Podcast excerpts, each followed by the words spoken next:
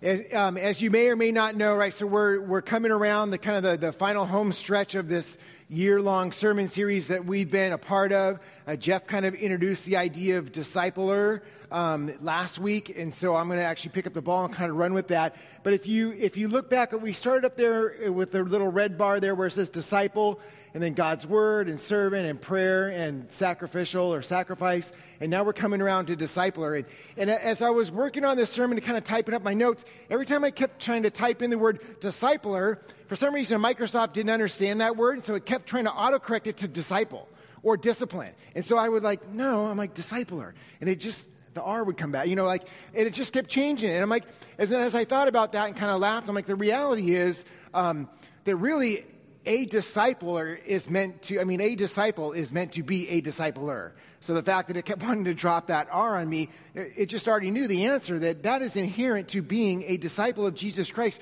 You are meant to go and make more disciples. It's part of who we are by saying, I do to Jesus. And so um, I kind of thought about that, and then I thought, you know, as we've worked through this year, maybe there were things that were going on and, you're, and you know we're coming to this point. You're like, yes, but, and then that yes, but is where we have excuses. But I, I don't know the whole word, right? You know, I have fears or whatever, you know, I just made a commitment or whatever, whatever. And I was thinking about that. And actually, one of the pastors that pastors me, virtual pastor, um, my, my wife always makes fun of my virtual friend. So, a virtual pastor of mine, Erwin McManus um, has a big church called Mosaic down in LA, and I listened to a number of his podcasts. I've read a number of his books. But in um, times I've seen him preach and books that I read, he gives this testimony.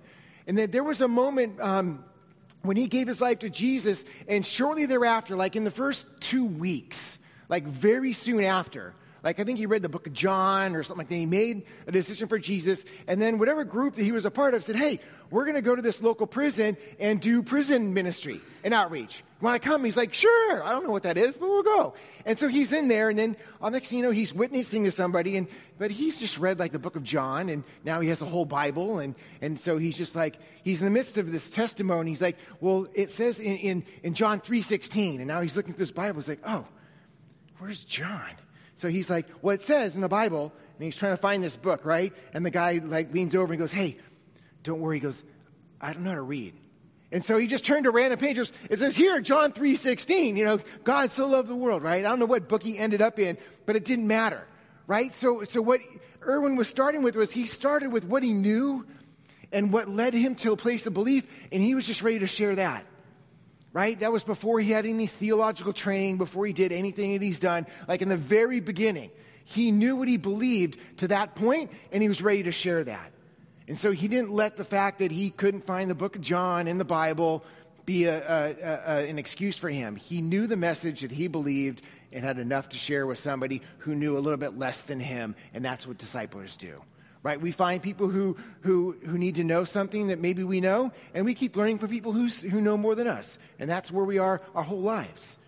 And so as I was thinking about this and just kind of starting off this, um, this uh, section on, on discipler, I was praying, and, and this was the scripture that um, God put on my heart for us to walk through this morning is this section in the book of Second Corinthians, this letter to this church that Paul's writing, um, that I think speaks to this point that we need to acknowledge and know that, that we have an inner circle. We have an 8 to 15 that needs to know the love of Jesus, and there's a purpose for us in order to reach them. And so he starts out this section and says this For Christ's love compels us because we are convinced that one died for all, and therefore all died right? That the, the key reason why any of that stuff matters around that kind of equipped circle, if you will, starts and finishes and is, um, and is fueled by the love of Jesus Christ. That should be the motivation, and that should be what drives our convictions. And so he starts out here for Christ's love compels us. Right? It compels us. Like, I can't not do something because of this love now. And that's what should fuel our motivation is the very love of Jesus Christ. And not only that, he says, because we're convinced, right? We've judged, we have looked at the evidence, and we have ruled yes. And so that develops our convictions, right? So we're compelled by the love of Jesus, and we develop our convictions because of that same love of Jesus Christ. And what is that love? That he died for all, right? He died sacrificially for the whole world, that those who would believe would become his disciples, who are disciplers who make other disciples. Does that make sense? But it starts with the very love of God in the person of Jesus Christ. And that love should compel us and should drive and dictate our convictions. And so Paul starts out with that. He says this this is what, this is what fuels my fire is the love of Jesus Christ. And so he starts off that section. And he goes on to pen these words. And he, Jesus, died for all, that those who live should no longer live for themselves, but live for him who died for them and was raised again. Right? So here's that same gospel message of, of Jesus Christ, but the reality is that it should affect how we live. We no longer live for ourselves. If we've said yes to Jesus, we're to put away our selfish lifestyle, thinking foolishly that we could build the kingdom of me, and we exchange that for the kingdom of He, of Him. And that's that kingdom um, series that Jeff just walked through for those four weeks um, prior to coming back to this. Is the reality is that we lay down any foolish notion we have of our own kingdom and we pick up and we take up the realities and the purpose of the kingdom of God. That we should no longer live for ourselves, but we live for Him who died for us and was raised again. And so Paul is writing these words. This is an expression of that love. This is a definition or understanding of that love is the sacrificial um, death that Christ did for us.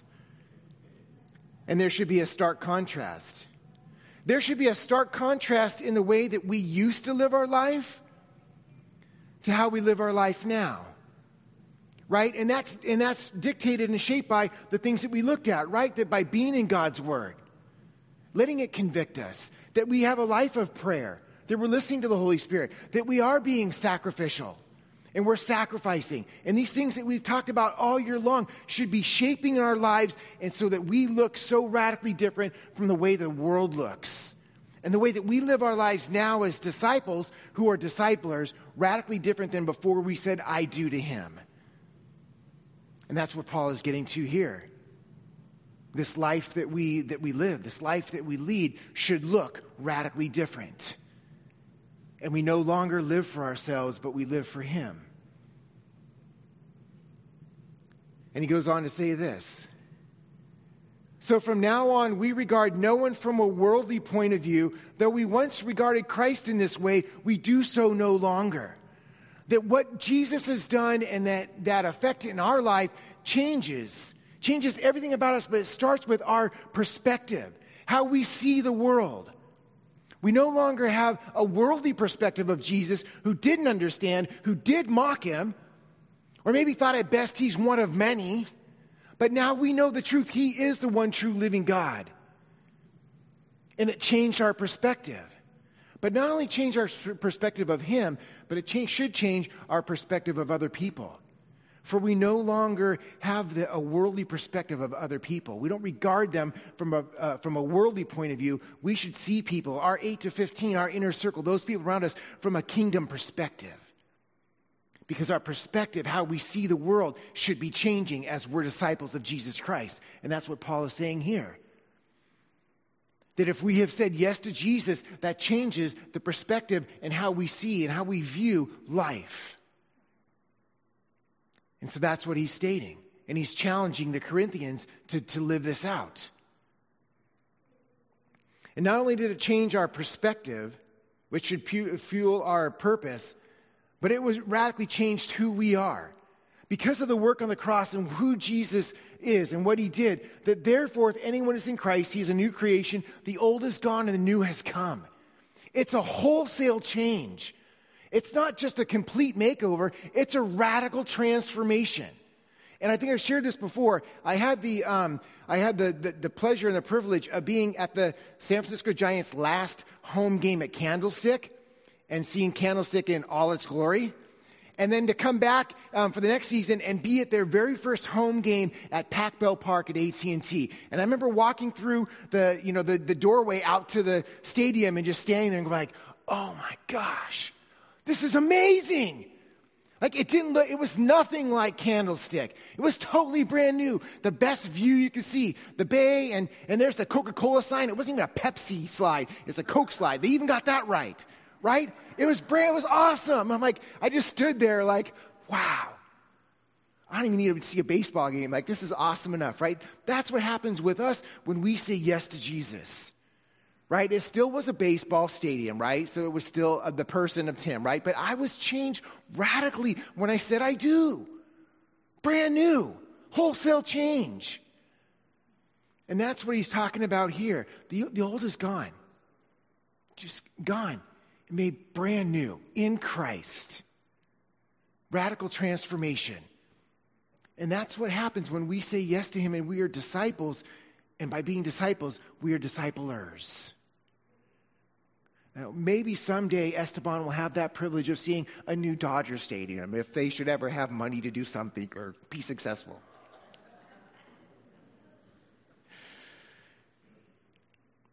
And all this is from God.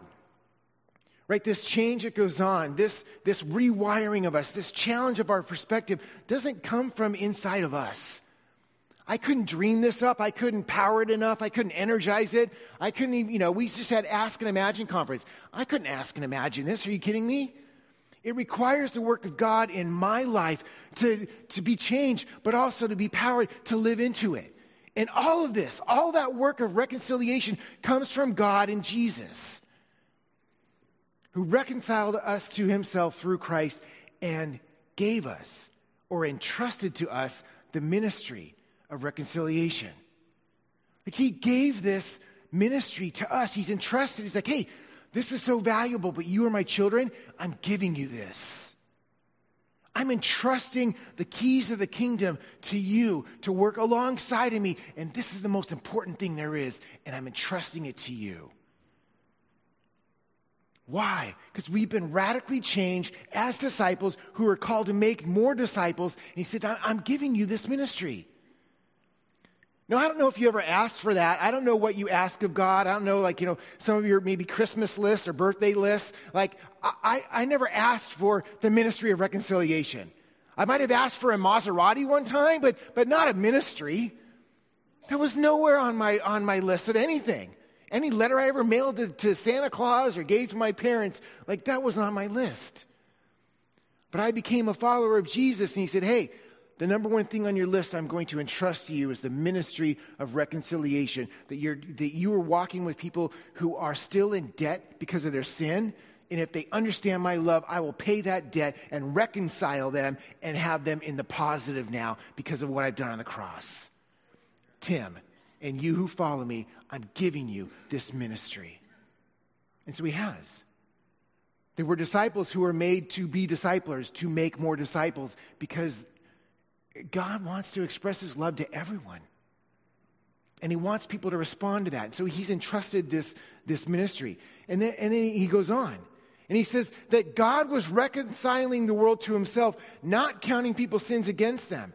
And he has committed to us the message of reconciliation. So not only has he entrusted the ministry of reconciliation, and so maybe you have this ministry, you're like, I don't know what to say. He's like, perfect. I'm going to also entrust the message of the reconciliation to you. And here's more language about that, right? There's this idea of reconciling. This is idea that, that God paid the debts we could never pay. And here Paul is just using different, you know, um, di- different words to say the same thing of what Christ did on the cross on our behalf. So they understood not only the ministry that they were receiving, but the message they were supposed to go and tell their 8 to 15. And, and, and Paul is just saying, hey, this is all from God. He's entrusting the ministry and the message to those who say, I do to him. That you would go and make more disciples. And then we come alongside of God who's at work, who is still reconciling the world to himself in Christ. And he says, Join me. And then he lands here. And Paul says, We are therefore Christ's ambassadors, as though God were making his very appeal through us. And we implore you on, on God's behalf, be reconciled to God. Right? He calls us ambassadors. And you know what an ambassador is, right? He's sent from the home country to a visiting country where he's a resident alien. But what does he do there? He represents all of the philosophies and all of the, the things of the home country in that place where he's sent. That, the ambassador doesn't dream up the policies, doesn't write those policies. You know, they speak the policy of those who sent him. And that's what God is doing with us. We're his ambassadors. He sends us everywhere we go. It's a kingdom opportunity and a place for us to go and represent the King of Kings in a place that desperately needs to know him. And so he sends us out as ambassadors who have been entrusted with the message and entrusted with the ministry. And he says, Go and be my mouthpiece. You go and stand in my stead of who I am and what I represent and what I say. And, and you live that out in your 8 to 15, your inner circle. And he calls us to do that. And, and as I, I, think about that, there's a, there's a neighbor I have across the street. And, and I've been working on a relationship with him over the last seven, eight years. But I remember, like, so we're both football fans, and, and he invited me to watch football one day. So I, I came home from church and changed and went over to his house to meet a bunch of his friends. And I remember coming in there, and this is the first time I was in his living room or his family room with the, the TV on there, and they're, they're, all watching the game. And I could tell by their language, um, which had different F words than I was experiencing at church that morning. I'm like, wow, I'm, uh, I'm just, I'm it. I am that one light that's here. But instead of, you know, being afraid of that or, or doing any judgment, the reality was, I'm like, no, I'm like, I've been invited in to this environment to be the very life, uh, the very light and salt of Jesus Christ. And I'm like, and I'm going for it. And I've been working on that for seven years. He, we've had spiritual conversations. He knows who I am. He knows what I stand for. I still get to go in his house. We still have a great relationship. But it was my understanding, my having the perspective that I had, that when I walked into his house, it had a purpose beyond watching football, which, again, might be hard for some of you to understand because I'm a huge football fan. Like, but he's not a Raider fan, so it was easy for me to, you know, not pay attention to the game, but I wouldn't even pay attention to the Raiders right now. But that's another story right? But God is quite clear in calling us um, to what He's doing. Right? Jesus was that original, you know, ambassador. If you ever understand, like, what does he mean? What does it look like? Just go back to Jesus, right? Who left the living room of heaven and came to the living room of earth where he heard all kinds of crazy stuff, but he came on purpose because he was faithful to the Father who sent him. And he said, I will be the original light, I will be the salt and they will know my Father because they've seen me. And if we have any idea of how it's done, just go back to the Gospels and look at the life of Jesus, and that's it. Right? There's the challenge of God's Word. We keep going back. If we forget, what does it look like? What do we do? Just go back to Jesus. Copy Him. And we live those principles out. But we are God's ambassadors. And Paul says this that God made him who knew no sin to be sin for us so we might become the righteousness of God. Right? He took on the sin. He took on our, our debt that we could never pay and he paid it in full. And then he says that then, then we, we get this benefit. We get this privilege of being the righteousness of God. What does that mean? Right? It's not of myself. I'm not righteous in and of myself, but because I'm in Christ Jesus, I share in his righteousness. So therefore, I can then take that same challenge to be a light. A city on a hill cannot be hidden, right? You need this light that stands on a stand. And I'm salt because he is in my life. And we live out these principles as people who are called and sent to go and infect our 8 to 15 with the very love of Jesus Christ and be disciplers, people who make more disciples. And in so doing, we're, we're that righteousness. We're that stark difference. There should be enough transformation and change in our lives as we're growing that as we go into these environments, they should see something different about our lives and wonder, like, why is Christine so different? Why is Heather so different? And maybe those relationships and those conversations are sparked and they're nurtured over time so people know, like, this isn't me. Right? If you knew Tim, like, I, I, I have a gold medal in grudge, and I have a gold medal in anger. Like, if I were to have not been changed by the love of Jesus Christ, that would be who you would know. I wouldn't be in this room. God changes us. A wholesale change changes our perspective, changes our purpose, and He rewires us and empowers us to live out what He's called us to do. And people over the long haul will see that. They'll see the fact that as I spend time in the Word of God, I'm changed.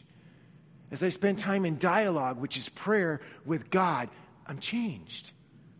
That as I put that into practice and I make sacrifices of my life, it's stark and different from the world.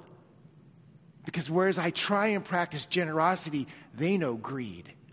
Now, I know that there are some people that, that, that live out biblical principles without being a disciple yet, but, but it's not for the kingdom purpose. And here he says that we might become the righteousness of God. I know if Brett were here, he's on, he's on um, anniversary weekend, but I know one of his favorite verses is that, that idea that we are the aroma of Christ. That Paul would say later on in Corinthians, that, that those who, who breathe us in, to those who are saved, it's a pleasant aroma, but those who don't understand yet, they don't know that aroma. It stinks to them.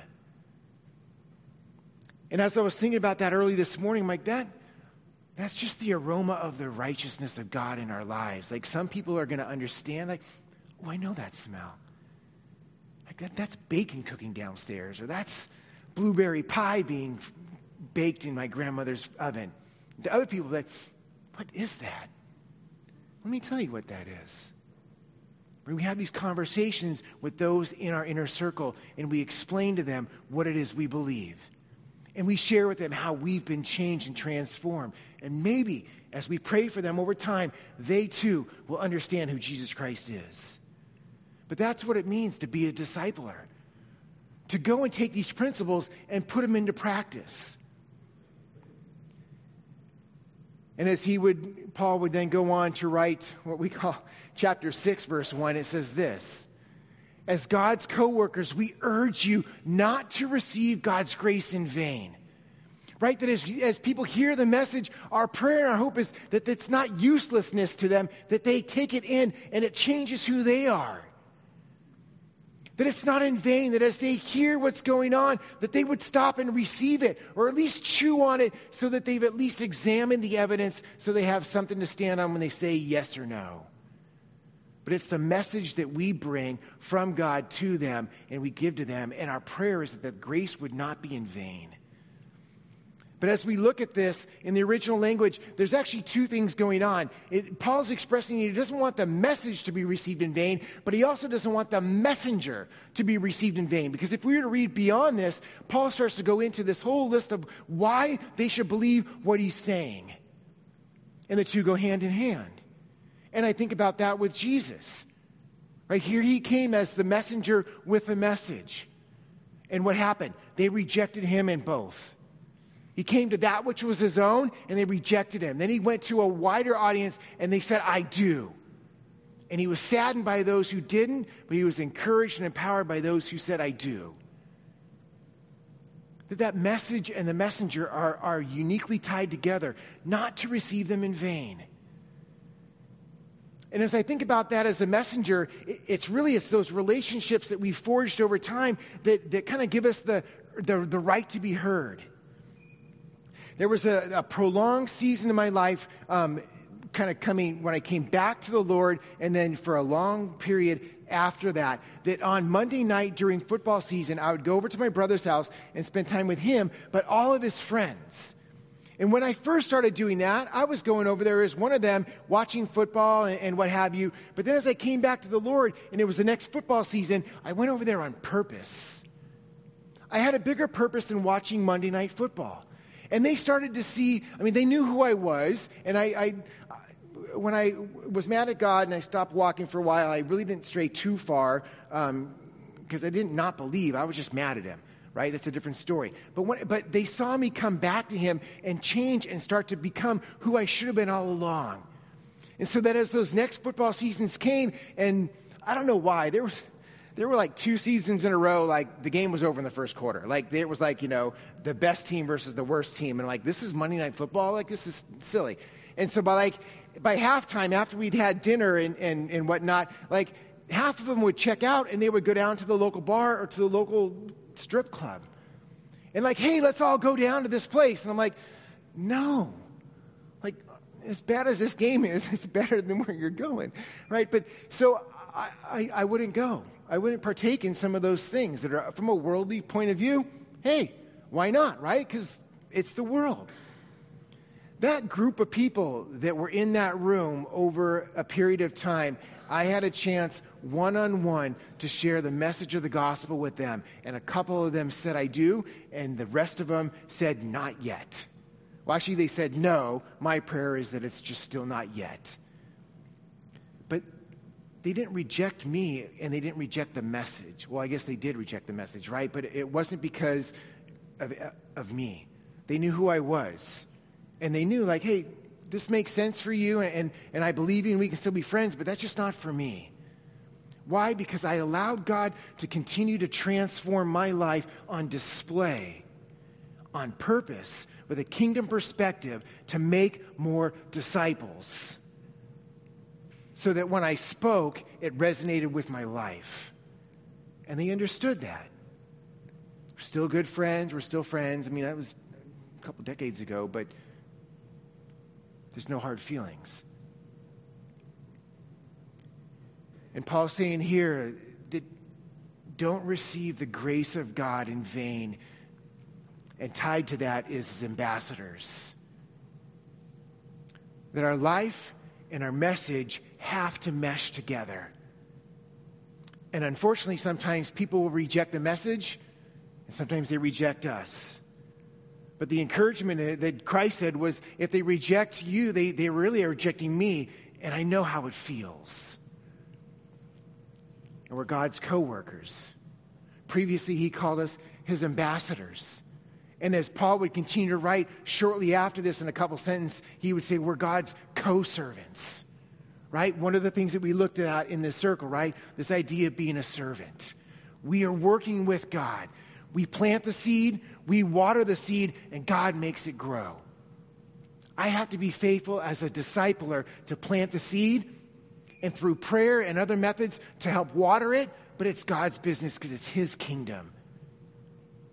He's calling me to do that, and He's calling you to do that if you say you're a follower of Jesus Christ.